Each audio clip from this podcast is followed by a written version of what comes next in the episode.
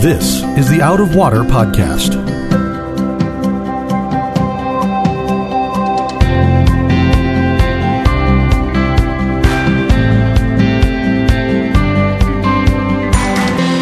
Out of Water is a production of Rio Vista Community Church in Fort Lauderdale, Florida.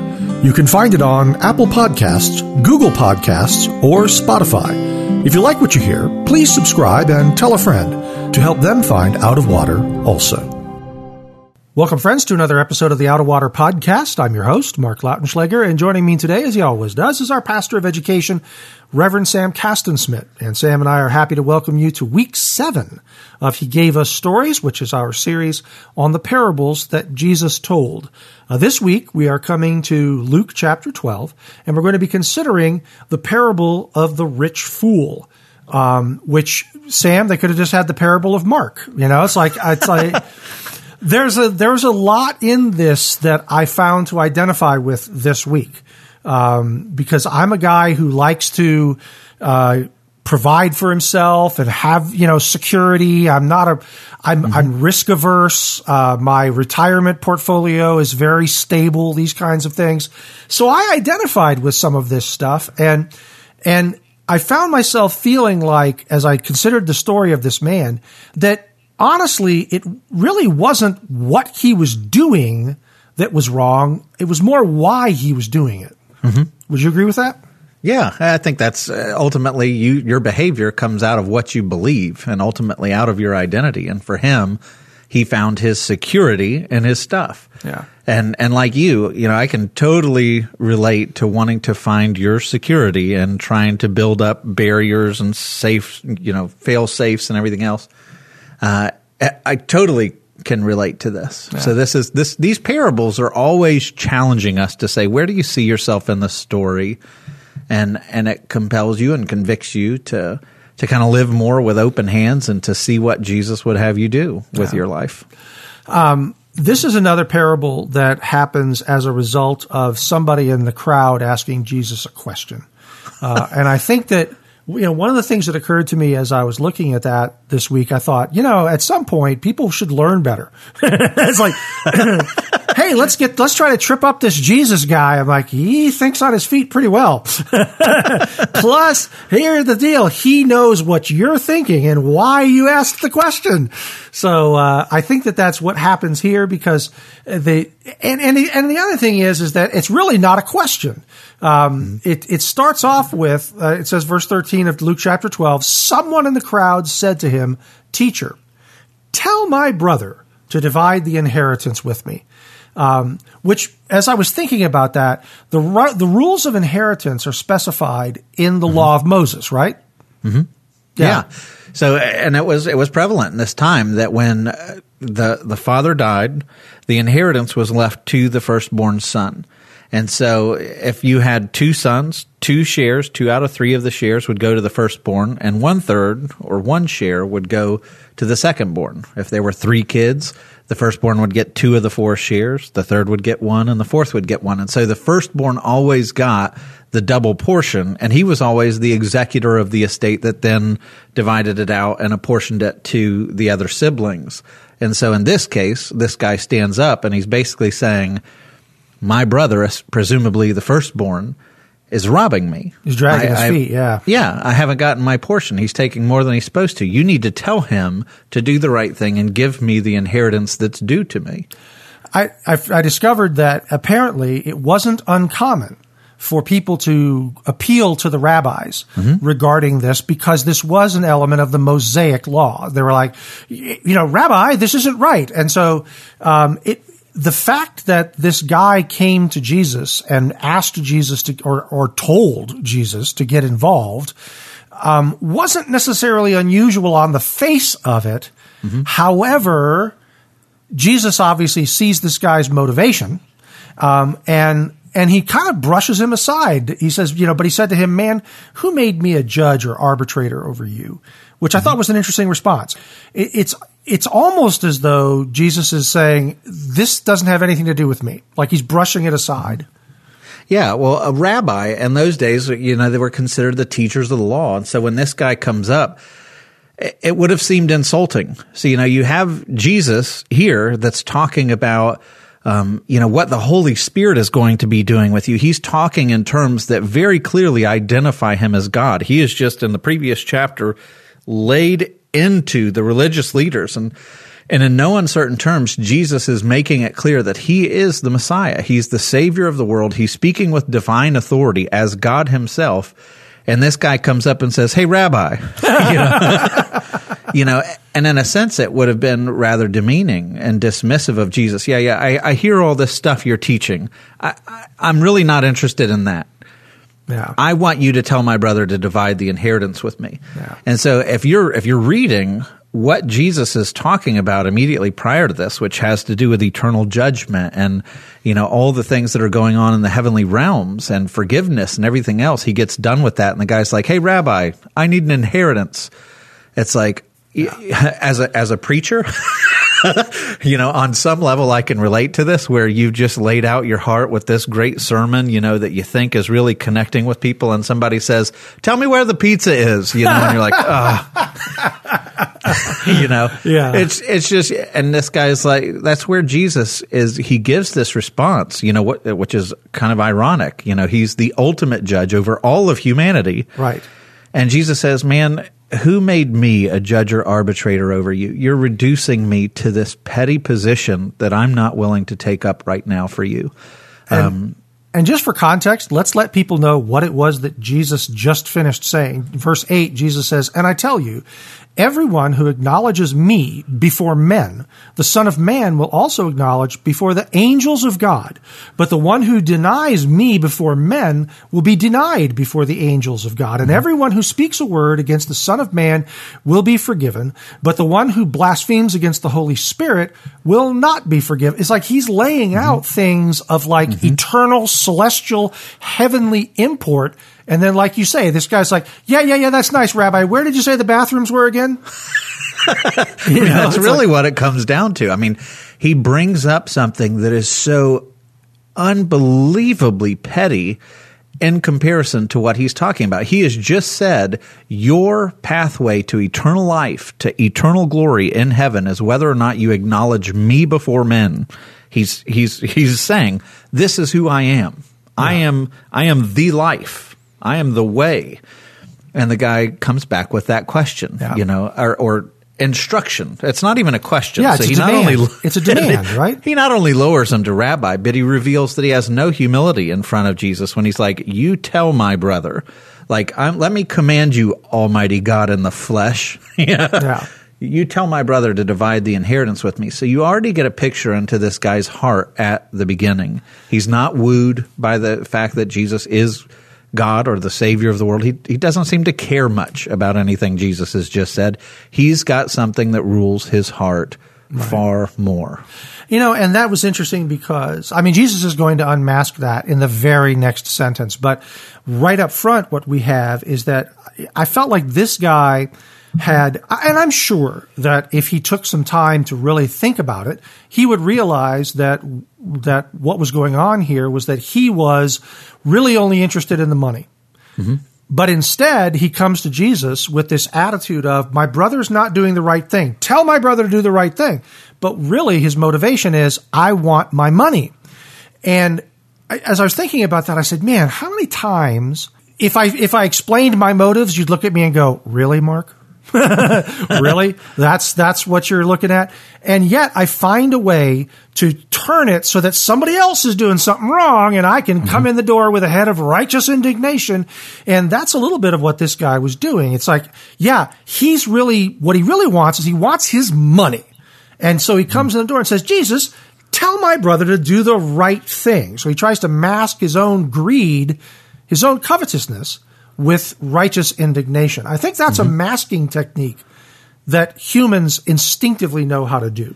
It's all over the place. I mean, we, we are constantly doing this to one another where rather than coming with the merits of an argument. I mean, just, I mean, the obvious one is the political idea, right? Right. Rather than being able to have any discussion on the merits or the wisdom or the rationale behind a particular position, we immediately go into attack mode to make the other side evil. Right. The other side has done something egregious, and if you agree with them, then you must be egregious too. You know, it's like, so he comes in, you know, basically throwing his brother under the bus. He's using all of these manipulative tools when really, like, he's not, he's not so worried about that. He just, he wants the money. Yeah.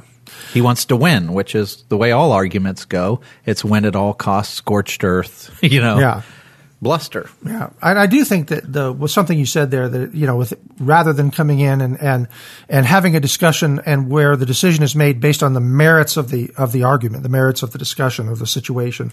Um, I think that especially applies to our modern society where we substitute outrage for for consideration, we substitute mm-hmm. anger for intellect. Mm-hmm. And the other thing that that's going on here, like he's got his brother. So let's imagine the scene when when he says, "Jesus, teacher." Tell my, my brother to divide the inheritance with me. You've got to imagine. It talks about how there's massive crowds. They're they're pushing in against each other. I mean, it is jam packed wherever this is. Right. So there's people everywhere. And rather than him saying, Hey, Jesus, would you mind giving me some time? I have something to talk about with you he says in front of this massive crowd, Tell my brother, which means he's there. He wants Jesus to look at his brother and tell him something. Right. Tell my brother to divide the inheritance to me. And so, to win what he wants, what he wants Jesus to do is to validate this idea that his brother's a thief. He wants everyone in the crowd to look at his brother and shame him. So he's got different things that he can value right there. He can value the reputation of his brother, who might be in a, a weak moment, you know, but but he's going to protect the reputation of his brother rather than publicly shaming him. That's out the window. Yep. And so what he wants to do is tear down his brother to get what he wants, and that's pretty gross. And Jesus sees through it. Absolutely. I mean, that's the you know the the first thing you have to know about you know any conversation that you're going to have with Jesus is that you can't lie to Jesus. Mm-hmm. Um, you know he has you know he's able to see what's in our heart. So um, that's and, and, so Jesus unmasks the guy. Um, in in verse 15, it's, he he says, and he said to them. Now that would be his disciples, the people that were there. It's like he he he kind of shro- he shoulders this guy aside, and then he turns to the people that are around him and says, Take care and be on your guard against all covetousness, for one's life does not consist in the abundance of his possessions. That's a statement that is so profound. I mean, it's it's something that you know, it's something that's carried down through the ages. Even people who are not, you know, Christians or Bible believers in particular know this idea that you are not your stuff, you know? And yet, especially in the West, mm-hmm. in the Western world, and not just America. You know, I'm looking at you, Canada. I'm looking at you, Europe. I'm looking at you. I'm looking at all you guys over there that are conspicuous consumers, just like we are. It's important for us to understand we are not our possessions, and yet mm-hmm. people seem to believe that. It's like uh, they they ascribe some worthiness to people who are wealthy. It's like, mm-hmm. ooh, they're special because they're wealthy. N- no, they're not special because they're wealthy. Yeah, I mean, your identity does not. You said this before we started recording. Your identity does not come from what you own. Like right. you are not your stuff.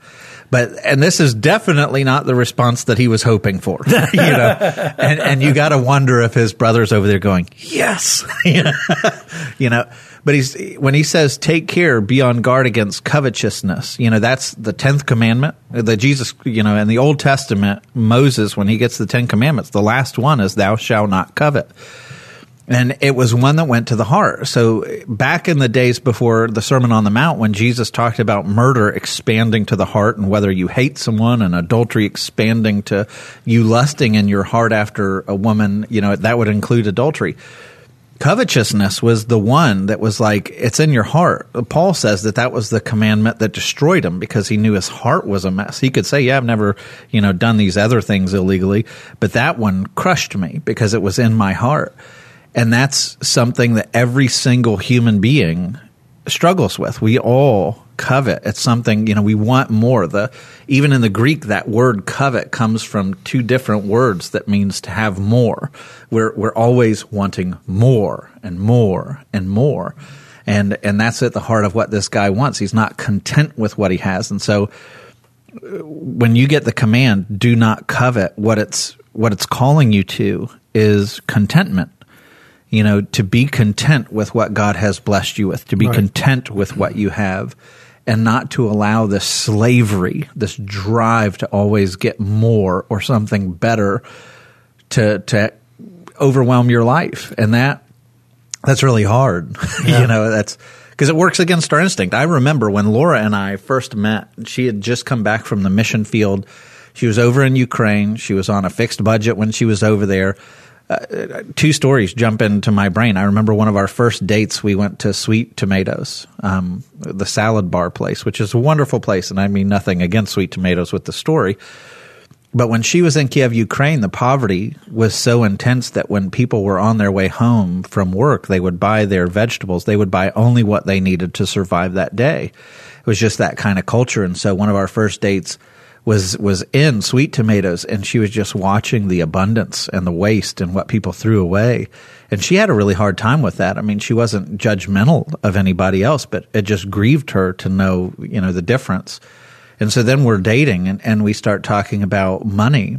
And I am, I'm, I'm the build the bigger barn guy. Yeah. you know, yeah. I, I, I want to be safe. I want to have fail safes. I want to know my retirement's safe. And, you know, cause I sadly find some security in that. And I'm asking Laura, and it's like, you know, how much money, how much money do you have to your name? And she said, um, I think I'm right around $300. And she was living in a studio apartment that was above a mechanic's garage because it was what she could afford. And she could, it was like it didn't even faze her right. that she was less than paycheck to paycheck. You know, mm. it was like just she was content. And that, in my mind, I thought, what is wrong with you? and the reality is, is she had such a godly perspective, you know, that she wasn't going to be stirred up about provision. You mm-hmm. know, she was going to do what she could. She would do her duty. She would get a job. She would, mm-hmm. you know, all that stuff. But she was so content with what she had. Where when I looked at what she had, I thought, how in the world could you possibly be content with this? This mm. this stresses me out for you. Yeah, um, that was not her heart. I marveled at that. This idea of being that unconcerned with money um, or or material possession, it, it, feels foreign to me. I mean, I've I've I've my whole life since I was a, a young boy, if I earned a dollar, my parents were like, you know, you should save half of that. You know? mm-hmm. uh, and I don't save half of everything that I make, but we save quite a bit. Um, you know, we're we're prepared, and that kind of thing. And I don't think there's anything wrong. Let me just say, there's, I don't think there's anything wrong with retirement planning. Not but at all. I, I think the question is, where do you find your security? Right. And, you know, Laura found her security in the Lord. Uh, and, you know, frankly, you and I were both looking at our bank account going, well, I guess we're going to be okay. Um, but, you know, this is interesting. There's, there's two things about this, you know, situation here that the first thought that occurred to me was I think sometimes people think that coveting means wanting something that you shouldn't. And that's not necessarily the the, the case. Um, well, it's not, I say necessarily. It's not the case. Um, you can covet something that you shouldn't covet. You know that that's the Ten Commandment. Don't covet your neighbor's wife, or his manservant, or his maidservant. They give you a list of things not to covet.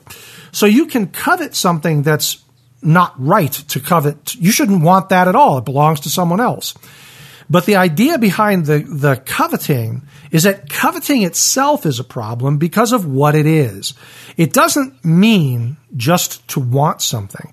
It means to yearn for it. It means to, to want it so bad that it preys on your thoughts all the time, that it becomes a kind of dominant thing that, that motivates your actions. You begin to change the way you act and talk and what you do because you want this thing so bad. And frankly, at that point, now we're getting into I'm violating that first of the great two great commandments, remember? Mm-hmm. Love the Lord your God with all your heart, with all your mind, with all your strength. Well, guess what? If I'm coveting other things to the point that it's distracting me from God, then I'm that I'm loving something else more than I'm loving God. I'm having another God before Him. You know, it's like that sort of thing. Mm-hmm. So there's other commandments that uh, that coveting leads you into into violating, but it does have to do with this idea of this yearning, and then on the flip side of that. I thought about Paul writing in 1 Corinthians when he was writing to them about spiritual gifts in 1 Corinthians uh, 12 um, start verse 27 to 31, he says, Now you are the body of Christ and individually members of it. And God has appointed in the church first apostles, second prophets, third teachers, then miracles, then gifts of healing, helping, administrating, and various kinds of tongues. Are all apostles? Are all prophets? Are all teachers? Do all work miracles? Do all possess gifts of healing? Do all speak with tongues? Do all interpret? The answer to that, by the way, all of those is no. And then in verse 31, he says, but earnestly desire, and that, and that's the ESV translation. The King James says covet. And it is that idea of that earnest, like deep desire that motivates you.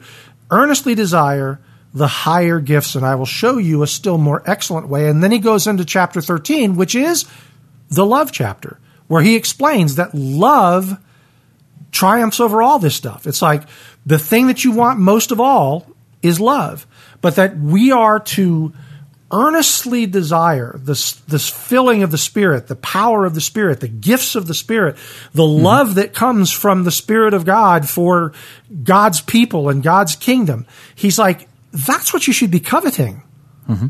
if you want to covet something if you want to let something prey on your mind and and begin to you know change the way you're living your life covet that mm-hmm. And that's, you know, one of the things that when the gospel describes the, the progression of sanctification in your life, you know, because we all come to faith with these desires that don't conform to God's design, right? You know, uh, one person it might be some sort of addiction or sexual habits or all these things, you know, that don't conform and, and their appetites what the gospel, what the promise of the gospel is, is that the more you fall in love with Jesus, it's not just that he gives you the ability to say, no, I'm not going to do that. And I'm going to be a moral person. It's that he becomes beautiful and satisfying enough to where mm-hmm. your appetites are shifted right. and he becomes your appetite. You, right. you want more of him. You want to grow in him. You, you covet, like you're saying, more of him because he has by the power of the spirit slowly but surely began begun conforming your desires to his and that is when when you see your your coveting in a sense or your desires your appetites begin to change to where they fit his that's real yeah. powerful sanctification yeah yeah and I see it in parts of my life, and there's still I still need some appetite forming in other parts of my life. Right. Imagine that's going to be happening till glory. Yeah, I was going to say that's the point. We, there will be this point where we lay aside, you know, coveting things that we shouldn't, but it's probably going to be that moment when, you know, we close our eyes for the last time on this side of the veil. Mm-hmm. Um, so then Jesus actually gets into the parable itself. It says, uh, and he told them a parable, saying, "The land of a rich man produced plentifully." And he thought to himself, What shall I do? For I have nowhere to store my crops.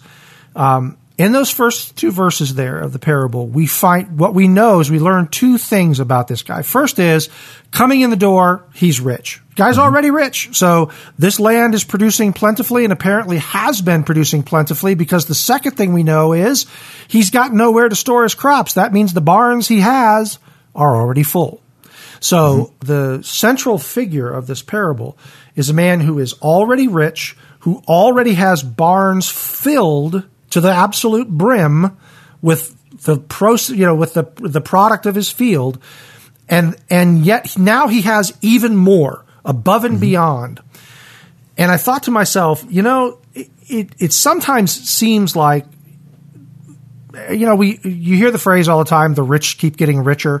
Mm-hmm. It seems like, and maybe it's just because I understand you have to have money to leverage making money. I, I don't know mm-hmm. all the deal of it. But the fact is, it seems like the people that have more seem to keep getting even more. Um, mm-hmm. and there's a lot of people that are just getting by, and it seems like they're always just getting by. But this guy should have been able to recognize he had more than he needed. Mm-hmm. You know, there's a, one of the thoughts that comes into my head, and it might be because I'm just rewriting a chapter on this and, and one of the things that I've written, but it's the story of Isaac. And Isaac is in the land of Gerar, which is in Palestine, it's Israel. And he's there, and this crippling famine comes. And God says, I don't want you to go to Egypt. I want you to plant your crops where you are, stay in the land. And Isaac obeys God. He's faithful to God listens to his voice, and it says that God blessed Isaac with crops a hundredfold.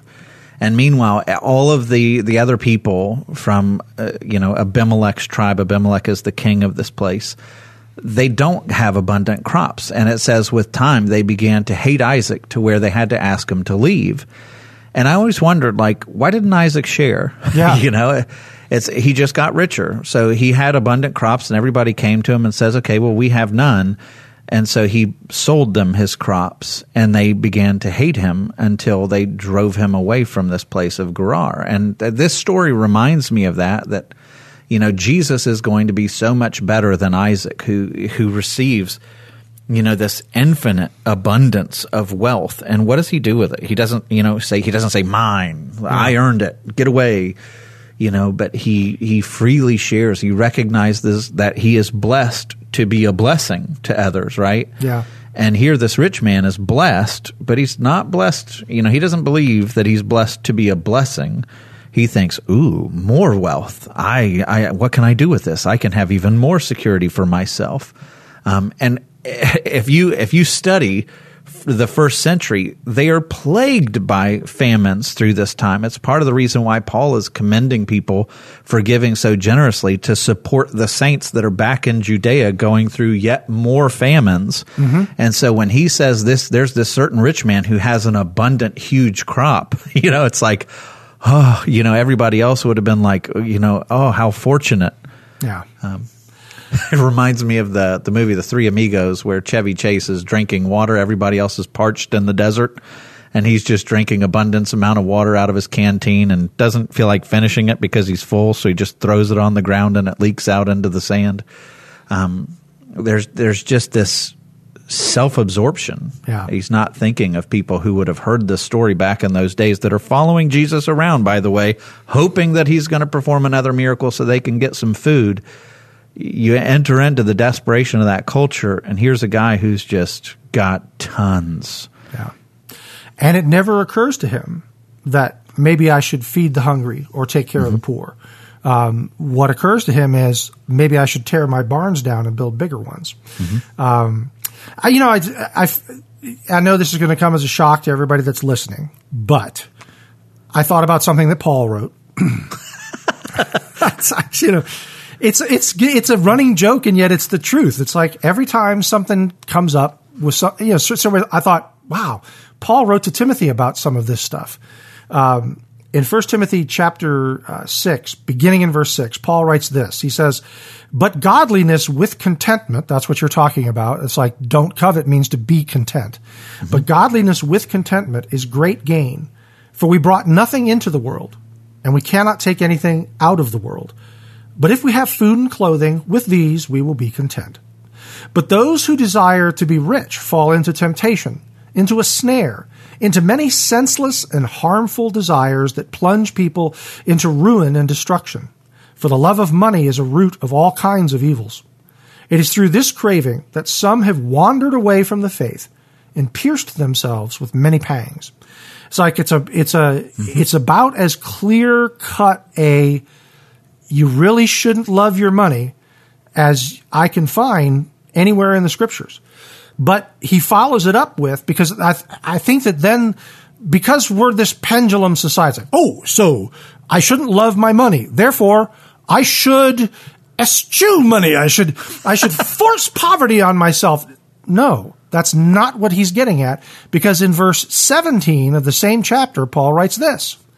As for the rich in this present age, acknowledging that there are some who are rich in that at that time, charge them not to be haughty, nor to set their hopes on the uncertainty of riches, but on God, who richly provides us with everything to enjoy. They are to do good, to be rich in good works, to be generous and ready to share, thus storing up treasure for themselves as a good foundation for the future, so that they may take hold of that which is truly life. Hmm. I'm not here bashing folks that have lots of money because Paul doesn't bash folks that have lots of money. Mm-hmm. But what he is saying is that's not where your hope is. That's not what you should look to. And you should recognize God's given us everything to enjoy. So enjoy what you have, but at the same time, mm-hmm. recognize that you have a lot and be generous and ready to share. Mm-hmm. And if you don't, it will enslave you. It yeah. will become your master. I mean, Jesus says, no man can serve two masters. And what does he put up as the competing force against God? Money. Yeah. You know, see, it's like Jesus saying, I know that the, the two biggest, you know, the biggest competitor against having a heart that is totally yielded to the Lord is money. It's, it's this kind of covetousness, this greed and money does something that when you make a little bit of it and you, you buy more things and you got to take care of those things. And all of a sudden, before you know it, you're serving your money rather than your money serving you. And, and even worse, you're serving your money rather than your money serving the kingdom you know, because your heart is bowing down to your bank account rather than allowing your bank account to really serve the kingdom of God that goes on with eternal dividends, with, with eternal consequences and that's that's a tragedy, yeah. you know. So this guy's going to go out and he's going to build bigger barns and he's going to, you know, what does he have to do now? Well, now I have to keep filling them, and anytime they get lower, I've got to fill them because I built these bigger barns. And I mean, I, have got a bigger mortgage and I got a bigger car payment and I've got more employees and I've got da da da da da. And you can go down the line, and before you know it, you've become so successful that you're actually enslaved to your success. Right. And I say this as somebody who would much rather much rather be rich than poor. Yeah, you know, yeah. I, there's no denying that. Yeah. But the moment you serve it, you have become a slave to it, and that will make you miserable. I know lots of people with lots of money who would issue that warning that yeah. it's a miserable life when you serve it. Yeah. And conversely, I've had the the good fortune, I guess, to know some people that have been uh, very well off, although you know, by the standards of most of the world, Sam, you and I are very yeah. well off. True story. You know, we're absolutely, you know, fabulously wealthy compared to a lot of people around the world who really do worry about where their next meal's coming from. That's not something that I've ever had to deal with ever in my entire life. Um, so I recognize that. But I've also known some people that, even by my standards, uh, have been very well off, and they have been really generous toward mm-hmm. others that need help. They've been really generous toward the work of the Lord. And I'm going to tell you something about those folks. There's a, it's like this joy that they have that mm-hmm. their money does not affect them at all. Yeah. And that's so cool. And if you didn't know they were wealthy, it, like the way the way they carry themselves, you would never know. They don't carry themselves as though they're better than anyone. They have true empathy and compassion and, and they see it as fun. They get excited to see what, what their blessings can do to bless others. They, yeah. they live with this kind of excited, you know, what can I do next? I mean, I remember during the pandemic watching some, some people who were fairly wealthy step up and do really heroic things, you know, with open hands to bless the kingdom. Sure. Man, I love seeing that, and yeah. and I I know that has to bring a smile to the Savior, which is really the only currency, you know that that ultimately matters at the end of the day. Yeah, you know we've had um, we, mean my wife and I have had times where we've prospered more than others. It's been. Um, you know, we haven't we haven't necessarily had some of such great years recently. We're fine, where everything's good, but but there were times not long ago, uh, you know, maybe five, ten years ago, where we had some very good years.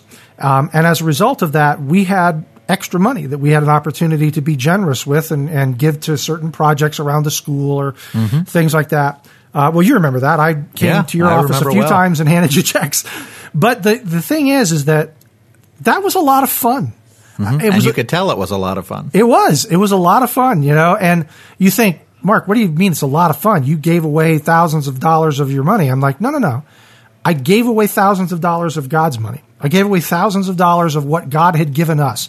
We had more than we needed. He had blessed us and we kept plenty for ourselves. You know, it's like, but genuinely, if you've not, if you're not somebody who has experienced that sharing and generosity and, and, and basically allow the Lord to lead you and to, to give from what you have.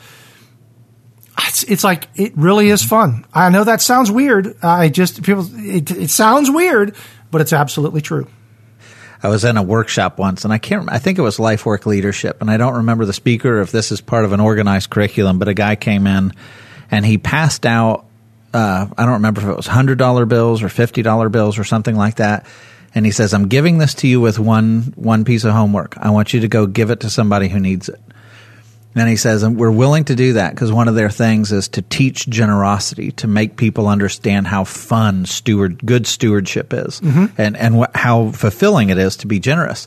And so he said, you know, we give, we give these out to people so that they can go experience it because once you experience helping somebody in need, it's addictive. It is. Like you want, you want more of it. It, it, it feels better than anything else you could have gotten with that $50 bill or that $100 bill and it's really true. When you experience what it's like to bless someone else who's who's in need, it is addictive. It is a far greater reward than anything you could have used that money for. Yeah.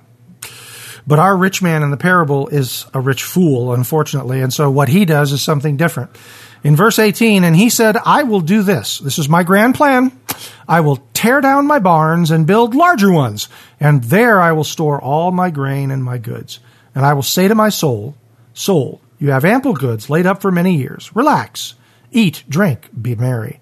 I was just looking at some of the emphasis of, you know, between verse 17 through 19 here, just the number of times that this guy used the word my. Verse mm-hmm. 17, I have nowhere to store my crops. Then I will do this. I will tear down my barns. I will store mm-hmm. my grain and my goods, and I will say to my soul, soul, you have ample goods laid up. It's like this guy right now has demonstrated more plainly than it's like everything is about him and it's about his stuff. Um, he's completely focused looking inward. Mm-hmm. And right, right before this, like he's talking about my soul, my this, you know, right before this, earlier in the chapter, Jesus gives that very famous statement where he says, "Do not fear those that can kill the body." Um, but to fear the the one who has authority to cast your soul into hell. And and here this guy is, and he's just so flippant. You know, this is all my stuff, my my my. I mean, it's that's the rallying cry of of Satan. Really, everything is about me. It strokes my pride. It's all look what I've created. Look what I have. Well, who produced all the crops? You know, it's God who has blessed him with these crops. Sure, he owes an account for those and you know to to say to my soul, okay, now I've I've got this treasure, I've got this. Remember, he's talking to a guy who wants more. He wants an inheritance, and so this guy's saying, "I'll say to my soul, you know, relax, eat, drink, be merry," which you know evokes Ecclesiastes. Mm-hmm. You know, the, the, I've I've gotten the the reward that my whole life is pointing to, and he's content with this. Like that's that's it. His whole life's mission was just to find some point in this fleeting, temporary existence to where he could put his feet up and just eat, drink, and, and be merry. That's yeah. all he sees to his entire point in life. Yeah. Now, I, I, I, suppose I should mention, though, again, just for people that tend to take these things and swing pendulums, God is not speaking here against retirement planning or saving for your retirement. Proverbs uh, chapter 6, 6 through 8. Go to the ant, O sluggard, consider her ways and be wise. Without having any chief, officer, or ruler, she prepares her bread in summer and gathers her food in harvest. This idea that she makes, you know, pointing to the ants and they, they store up food for the, mm-hmm. the bad weather's coming, you know. Um, Proverbs 21:20 precious treasure and oil are in a man wise man's dwelling. He's retained some of it, but a foolish man devours it. Like consumes everything they have all at once. So God is is perfectly fine with this idea that we're going to be that we're going to be saving something for the future. I mean, we're told that Joseph was wise in saying we're going to take the extra from the years of plenty so that we have food available during the years of famine. Now, what Joseph did that was wrong, and you talked about this in the Truth on Earth class, is that Joseph then used that as a weapon to bring all of Egypt into servitude. Mm-hmm. he did the wrong thing with it. But the idea of saving some f- from a time of plenty for a time when not as much was coming in, God's like, that's wise. And you you see that ethic all throughout the Bible. And wh- one of the ironies, and this this struck me, you know, as as I was reading this, you know, Jesus is coming with a message that he's the firstborn of heaven, right? And he is the only righteous son who's entitled to be called a son of God, right? He's the only one. He's entitled to the full inheritance and he comes into the world. Now get this, because this whole this whole parable starts with a guy saying, "Tell my brother to share the inheritance with Right. me." And here you get the only begotten son of the Father who has infinite inheritance, who is coming to offer all the, the treasures of heaven and the, the glory of God and the mercy of God and the love of God in infinite measure that is yours by faith, right? Jesus comes and he is preaching a gospel in which the, the only son, true son, comes to say, God has sent me so that you can all be made adopted sons and daughters, hmm. so that you can cry out, Abba, so that when you stand before the Father, you have a share in the inheritance that's everlasting, eternal, imperishable. You have a claim to that. And in this world, rather than rejoicing in that, rather than worrying about the inheritance and fixing our minds on that inheritance and, and being laser focused on that kingdom and his mission and all that he has purchased and secured for us, we go around and we worry about bigger barns. And you have to think, as Jesus, the firstborn, is inviting a whole bunch of people who are not entitled to the inheritance to come and partake of it to hear this guy who just looks right past that message and says, Tell my brother to share the inheritance. Jesus is like, You want to know what your inheritance is? Let me tell you a story. Mm-hmm. It's it's you slaving away to get more and more, and all your covetousness, you're slaving away that you get more and more, and you think it's secure. And then one day, and this is where he ends the parable, you're going to lose it all. Yeah. You're going to lose it all. Here I am offering an inheritance that never perishes, that never goes away. Grab hold of that and let that be your treasure. Any other treasure is going to sift through your hands and it's going to be gone. And I think that's why he quotes that Ecclesiastes at the end of verse 19. Yeah. You know, where it's like, oh, eat, drink, and be merry. Like, that's coming from Ecclesiastes. And the whole point of the book of Ecclesiastes is you slave away chasing treasures in this world, things that can't possibly satisfy you. And at the end of the day, you will inevitably realize that it's all just smoke, Yeah. that you can't hold on to it. Yeah. It's all fleeting in this world. Don't grab hold of treasures in this world. Jesus evokes Ecclesiastes again in verse 20, where he says, But God said to him, the rich man, Fool. Oh, that would shake me up. you know, fool, what? Uh oh. this night your soul is required of you, and the things you have prepared, whose will they be? So is the one who lays up treasure for himself and is not rich toward God. You know, I thought about the passage in Ecclesiastes 2. You know, we, we did, we did that study of Ecclesiastes and Philippians where we were going back and forth. And, uh, this, this has stuck with me, I think, more than any other passage from Ecclesiastes, where Solomon says, I hated all my toil in which I toil under the sun, seeing that I must leave it to the man who will come after me. And this is the thing that I, I it's burned in my brain. and who knows whether he will be wise or a fool? Yet hmm. he will be master of all for which I toiled and used my wisdom under the sun. Hmm. This also is vanity. So I turned about and gave my heart up to despair over all the toil of my labors under the sun, because sometimes a person who has toiled with wisdom and knowledge and skill, that would be me, must leave everything to be enjoyed by someone who did not toil for it. This also is vanity and a great evil. Mm-hmm. I mean, and and and I understand. Hey, you know what? The Mosaic Law they had rules of inheritance. The brothers, the firstborn gets the double portion, right? We've been talking about that. They have these rules of how things get passed down. But you know what? That elder brother was the executor of the estate, and mm-hmm. guess what? the younger brother hadn't gotten his share yet. Well, you may have a will and you may have a trust that you've put up, but you know what? All of those things indicate your desires, but it's going to be someone other than you mm-hmm. who takes care of the distribution. And sometimes that person carries out your desires perfectly, and sometimes they don't. How many times have we seen the you know the the inheritance that somebody thought they were going to be passing on to one particular part of their family or one particular mm-hmm. cause get diverted because people object to, and it goes and gets tied up in the courts and it gets half the money gets burned up by lawyers' fees.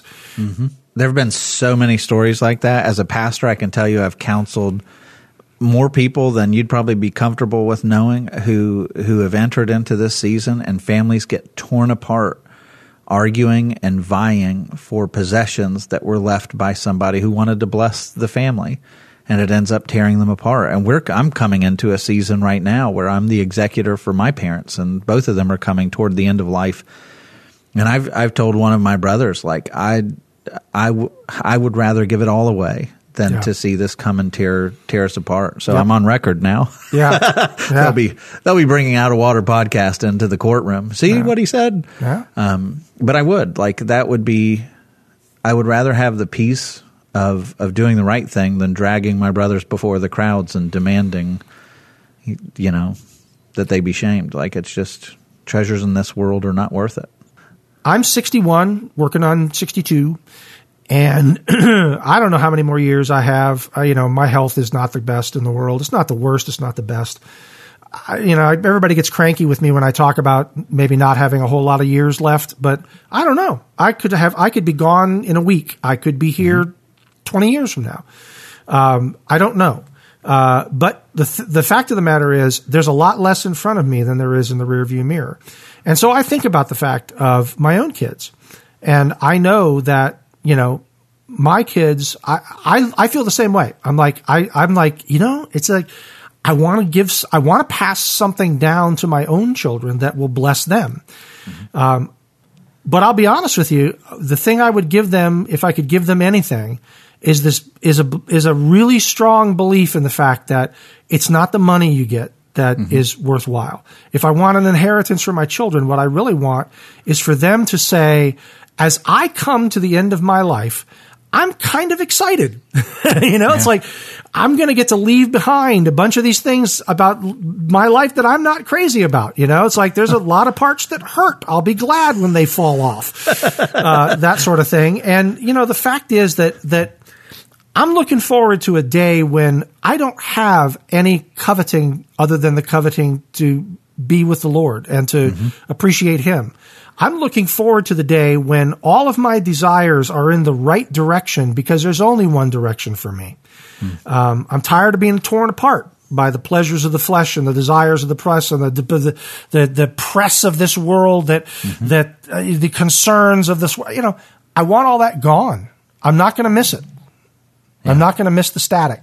Um, Me either.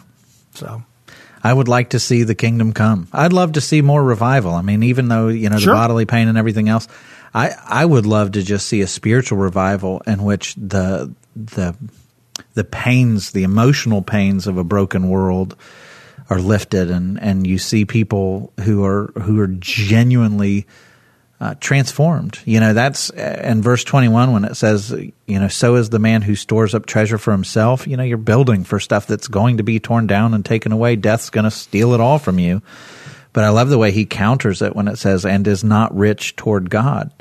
And, and the word toward there, you know, it's, it, they translate it toward because it's talking about somebody who should be generous but the the in the Greek the preposition there's eis, which can mean in or into or for, um, and I love that. You know, it's you're already wealthy in God. You you already have it. It's it's not even so much about action. It's not necessarily being rich toward God, but it's being rich in God. Mm-hmm. Like you have such a treasure in Him and when you recognize the treasure that you have in him, it, it begins to define everything else in your life. You will be rich toward everybody else. You will be generous toward everybody else. When you stop for a moment and remember that the barns, you know, that God has in store for you make your bigger barns on this planet look like outhouses.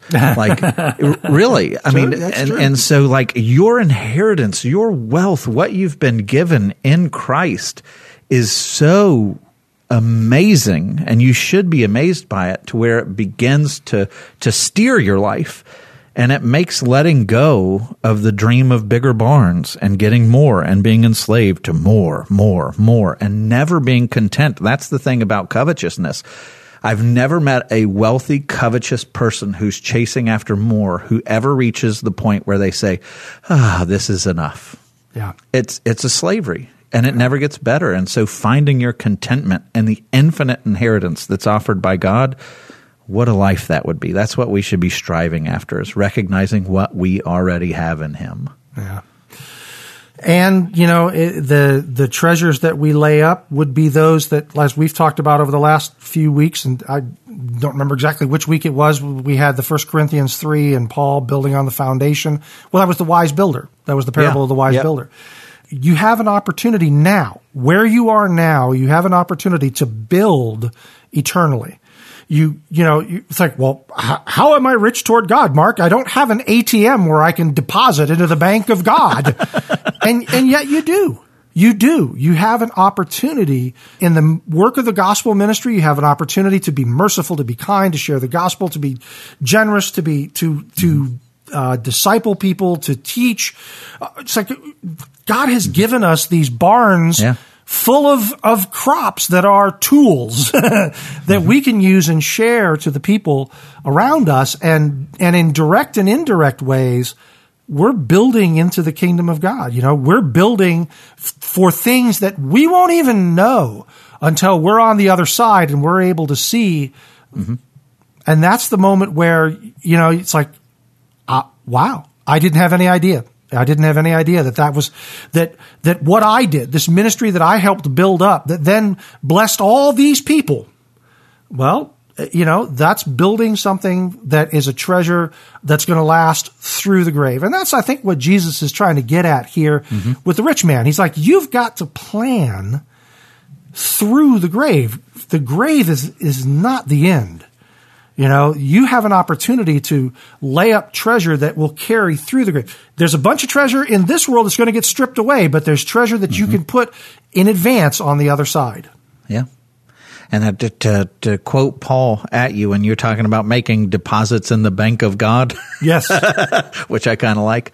Uh, in Romans 12, I love this idea. And, you know, when I talk to people about doing hard things and making sacrifices in life for the sake of the kingdom, I, I'll often quote this from Romans 12 verse 1 where it talks about presenting your bodies a living and holy sacrifice acceptable to God. Well, what does that mean? You're a living sacrifice. That means that every day you set aside your life, your plans, your kingdom. You're offering up a sacrifice that may feel costly to you in that moment. Just like in the Old Testament, they would offer up sacrifices to God. You're offering up your very life as a sacrifice. And that's an offering to God. It is. It is absolutely making your deposit in the bank of God, to, to quote you. And that is always a worthy investment with eternal eternal consequences where everything else is temporal. One of these days, we'll have to do an out of water series on Romans. That'll only take about four years. Yeah. Seriously. Yeah. Our conclusion here to what, you know, to this parable, you, you've got more than you need and you've been given all of this, this abundance and everything else. If this is where you put your trust, logically, you're going to lose it all. You're going to lose it all. Um, and the only way that you can retain anything that you work for is when you work to be rich toward God. Mm-hmm. And that's where you find contentment. You, you're, you know, it's the only place where you'll find satisfaction. Otherwise, even even for the the double minded heart, you're you're going to be you're going to be battling against slavery and worry and anxiety. Yeah. Which, by the way, right after this, if you look it up, that's immediately where Jesus goes. Is you know, don't worry, don't you know if, Yeah. if you're trusting in the right treasures it Yep. will take the worry away from you. But if you're looking at things of this world, things you can't control, things that are out of your hands and out of your control, you will by necessity have to worry and lose sleep. He's like, I got it. Trust my inheritance. I mean, you're right. That's the next the next sentence after he concludes the parable. It says, "And he said to his disciples, therefore." So he's he's calling back to the parable. He's like, "Okay, you mm-hmm. heard me. This is what you should take from that. Therefore, I tell you, do not be anxious about your life, what you will eat, nor about your body, what you will put on. For life is more than food, and the body more than clothing." What this parable is trying to tell you is don't be anxious. Mm-hmm. Don't be worried about your stuff. Mm-hmm. There is freedom in looking at the inheritance that Christ offers. Yeah. Amen. Amen. Well, that is a good word, and um, I think we're going to let it stand on that, my friend. Folks, we hope that you've enjoyed your time with us, that it's been profitable for you. If you would like to correspond with Sam and I, if there's something that you want to let us know, some point that you want to take up, or a question you have, or if there's something that you just want to hear us talk about, if, you want to, hey, here's something I'd love to hear you guys address on the podcast, you can reach us by sending email to outofwater at riovistachurch.com. That's R-I-O Vista church.com. That's also where you can find all the back episodes of the Out of Water podcast at riovistachurch.com forward slash out of water. You can also find them on Apple Podcasts, Google Podcasts, or Spotify, and in our free Rio Vista Church smartphone app. Sam and I will be back next week with another in the series. He gave us stories, and we look forward to seeing you then. We hope you enjoyed your time with us and you will both subscribe to the podcast and listen regularly. You can find out more about Out of Water, catch up on past episodes, and access show notes at our website, riovistachurch.com slash out of water.